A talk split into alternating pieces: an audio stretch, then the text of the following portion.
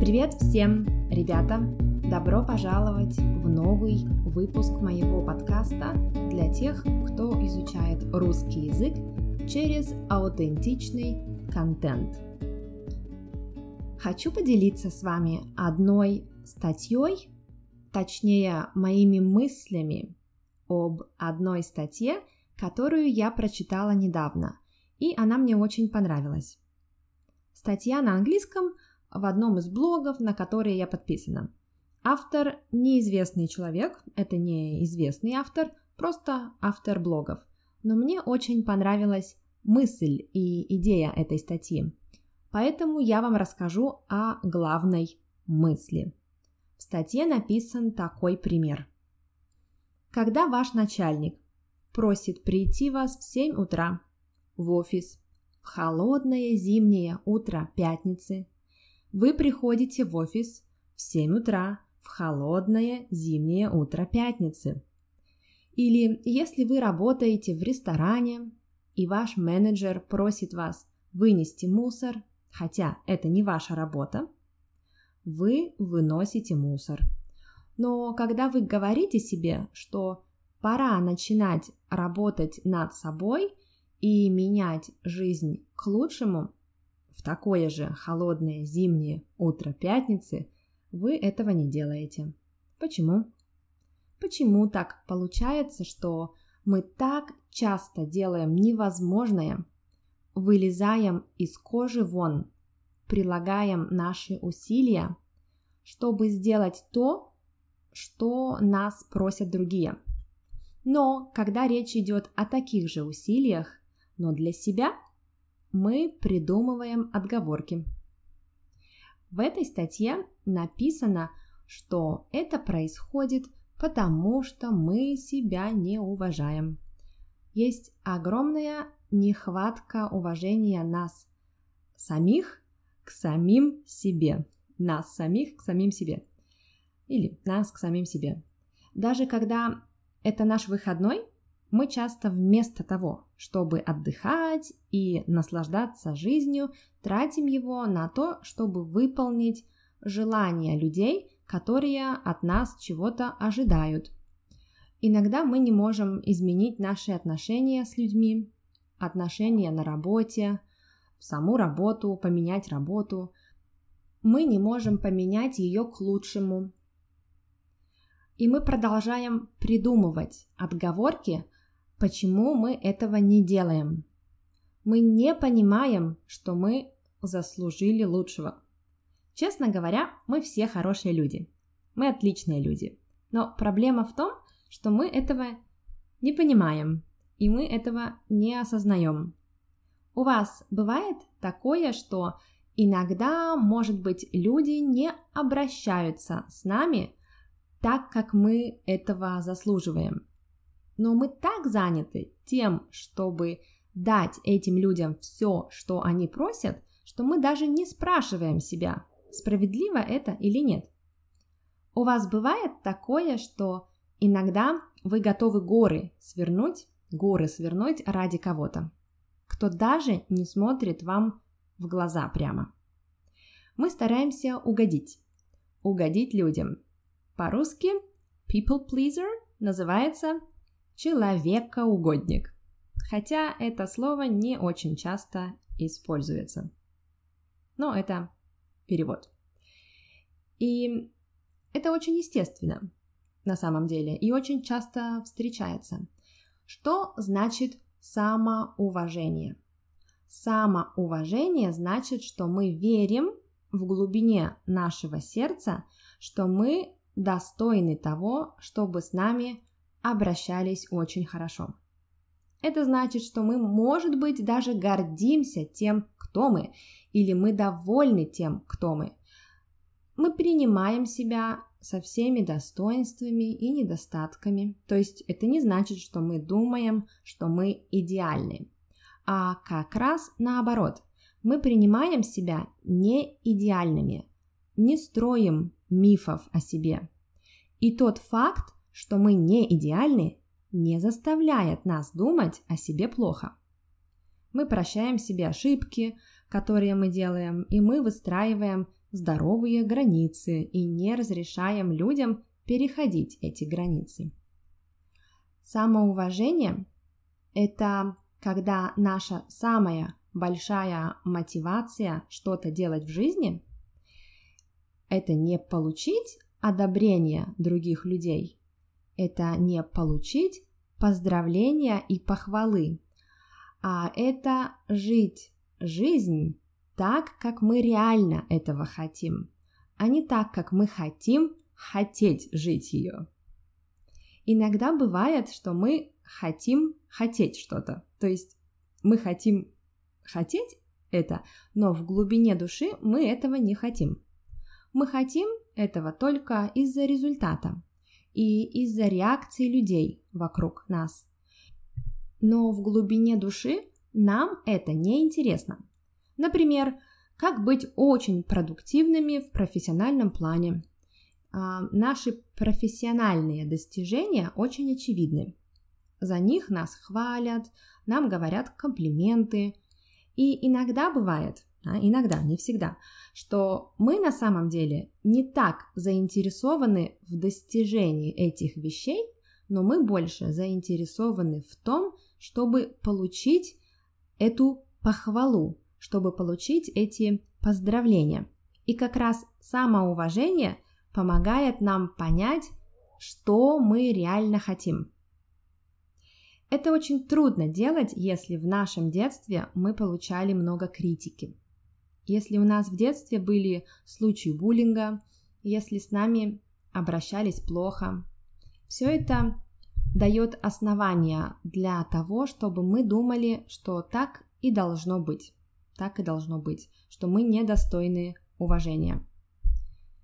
И когда мы себя принимаем такими, какие мы есть, мы понимаем, что мы достойны уважения.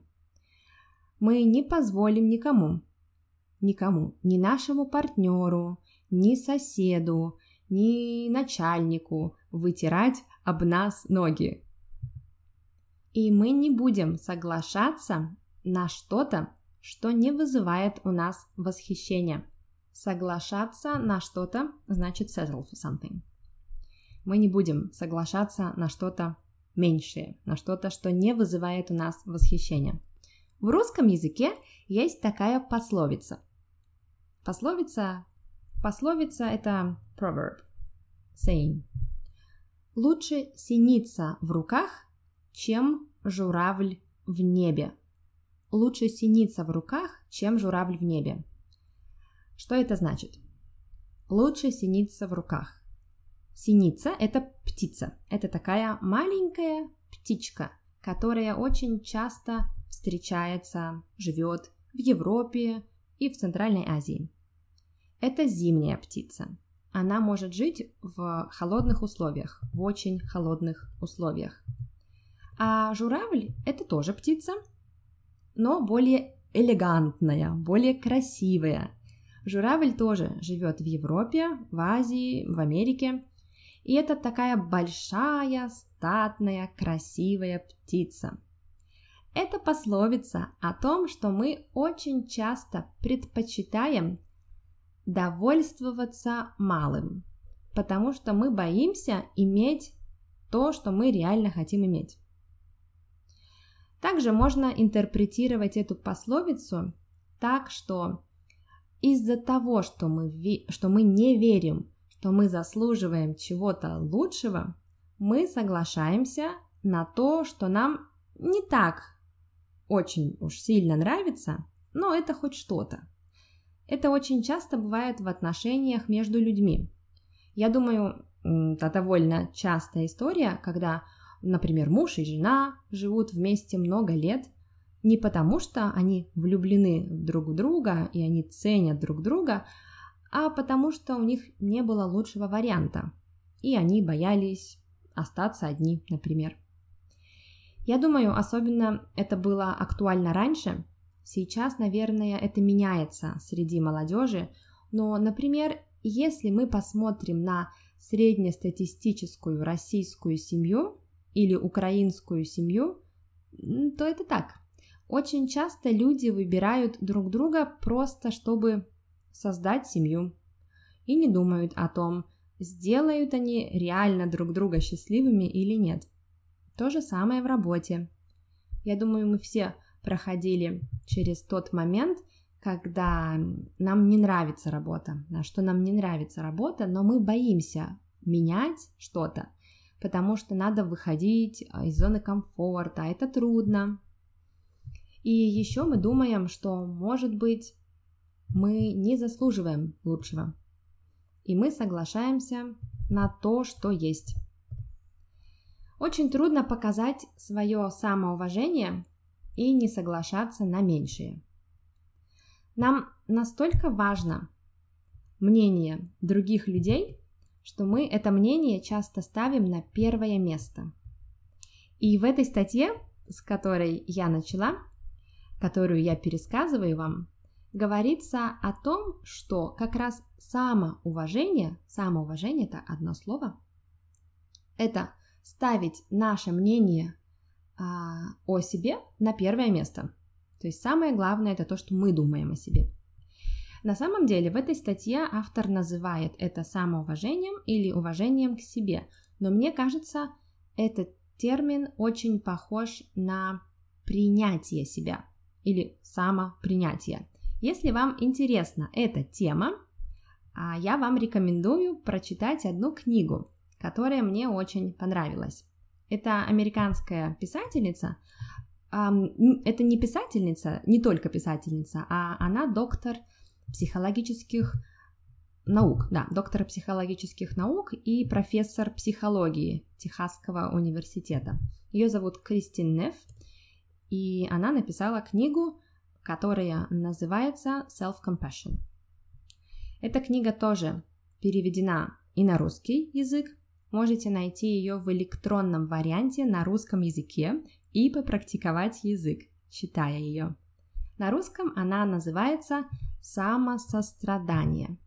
Самосострадание о силе сочувствия и доброты к себе. Книга мне очень понравилась. Я всем ее всегда рекомендую на любом языке. Я читала ее на английском, поэтому не могу сказать точно, насколько хороший перевод на русский, но на странице магазина рейтинг книги 4,5. То есть читатели оценили ее хорошо. Если вам интересна тема, попробуйте почитать. Очень-очень интересный концепт. Я думаю, для многих из нас это новое, это, это новый концепт. И для системы воспитания в постсоветских странах, в России, на Украине, в Казахстане и так далее, это новый концепт. Потому что в постсоветских странах система воспитания очень доктринальная. Практически всех нас воспитывали очень доктринально. Было много догм, что мы должны делать, что нельзя делать.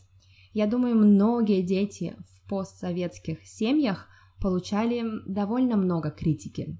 И я вижу, что мое поколение, например, мое поколение, свою жизнь основывает именно на этом, на самокритике. Вижу много критики, вижу, как мы ставим на первое место мнение других людей. Даже если вспомнить самые популярные фразы, которые ну, практически все советские дети моего возраста слышали от родителей, то одна из самых популярных фраз это «Веди себя хорошо». «Веди себя хорошо», «behave yourself», «веди себя хорошо», потому что тетя на тебя смотрит. Да, потому что какая-то женщина на тебя смотрит. То есть нас воспитывали в таком ключе, а, таким образом, что мы должны делать что-то хорошо, потому что нас кто-то оценивает. И то, как мы себя оцениваем, должно зависеть от того, как другие люди на, о нас думают. Что они о нас думают, как они нас оценивают. Поэтому среди моего поколения в постсоветских странах очень много неприятия себя. И это нормально, что люди себя не уважают и соглашаются на любые условия, не ценят свой труд. Во многом мы обязаны этим воспитанию а, в наших семьях. И я не исключение. Мое воспитание было, ну, построено исключительно на критике. В школе, в семье мы получаем много критики в детстве. И воспитатели, и родители это делают исключительно из добрых побуждений.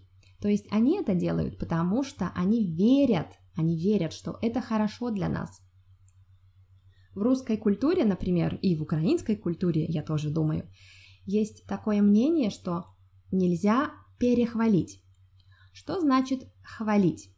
Хвалить значит говорить комплименты, говорить, что у тебя что-то хорошо получается, что ты молодец, что ты хорошо что-то сделал или сделала. И перехвалить – это значит говорить так много комплиментов, что человек перестает развиваться и расти.